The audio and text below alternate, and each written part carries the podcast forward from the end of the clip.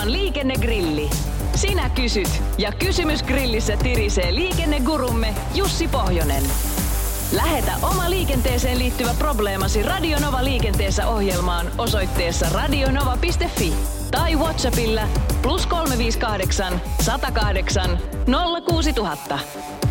Nimimerkki 750 hevosvoimaa otti kuitenkin yhteyttä vielä omalla näkökulmallaan.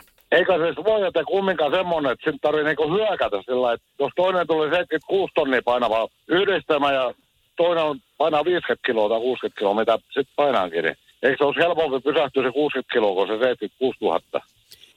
Niin, mitäs tämän tyyppiseen ajatteluun sanoo Jussi Pohjonen? Mm.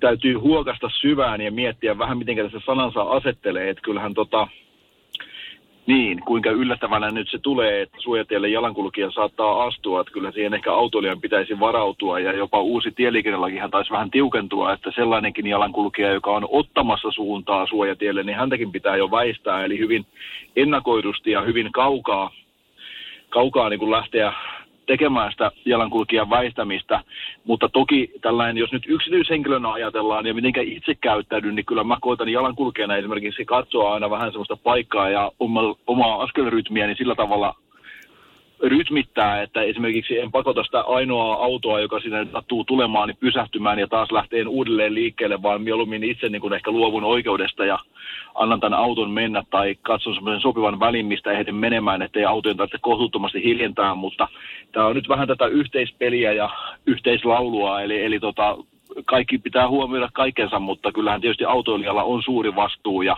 ja ihan siitä ei voida lähteä, että isomman oikeudella saisi mennä. Se on kyllä ihan totta, mutta Jussi, mun on pakko tarttua yhteen asiaan, mitä tuossa äsken sanoit. En tiedä, onko tämä nyt kuinka oleellinen, mutta mainitsit oman askelrytmisi. Jotenkin mulle tuli verkkokalvolle semmoinen kuva J. Pohjonen lähestymässä suojatietä omalla persoonallisella askelrytmillään. Niin minkälainen se, onko se niin jotenkin askel askel hyppy, askel askel hyppy?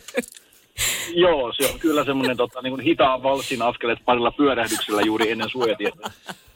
No niin, no, ei vaiskaan, ei vaiskaan. Tarkoitin lähinnä sitä, että voin, voin vähän niin kuin hidastaa askeleita, jos näen, että siinä on kohta tulossa tauko siihen autojonoon tai, tai vastaavasti, että jos näen, että auto sieltä vähän kauempaa lähestyy, niin vähän ehkä kiihdytään askeleita niin ehdin jo menemään siitä, että ei tule tavallaan semmoista niin kuin tilannetta, missä ollaan molemmat just samaan aikaan siinä suojatiellä. Autoilijan huomioon saataisiin kyllä hyvin kiinnittää tämmöinen hieman epätavallinen pyörähtely, että ei se, ei se välttämättä huono ajatus ole. No tämä oli tämmöinen pieni keväinen piristys tähän. Otetaan no, sitten... Joo, mä, voin, mä lupaan opetella steppaamaan, niin lähdetään siitä. no, ennen kuin steppiaskeleet onnistuu, niin vastataan vielä tähän yhteen kysymykseen. Kysymys kuuluu, saako vetokoukku olla omatekoinen?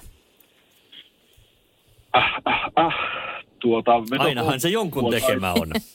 niin, kyllä, miten tämä omatekoisuus ja kotimaisuus ymmärretään nykypäivänä, mutta mielestäni vetokoukkua nykyään koskee E-tyyppihyväksyntävaatimukset, eli se pitää olla tyyppi hyväksytty, jolloin se varmaan tämä tämmöinen omatekemyys kyllä poistuu siinä, eli, eli kyllä siinä pitää olla niin kuin jonkinnäköinen hyväksyntä.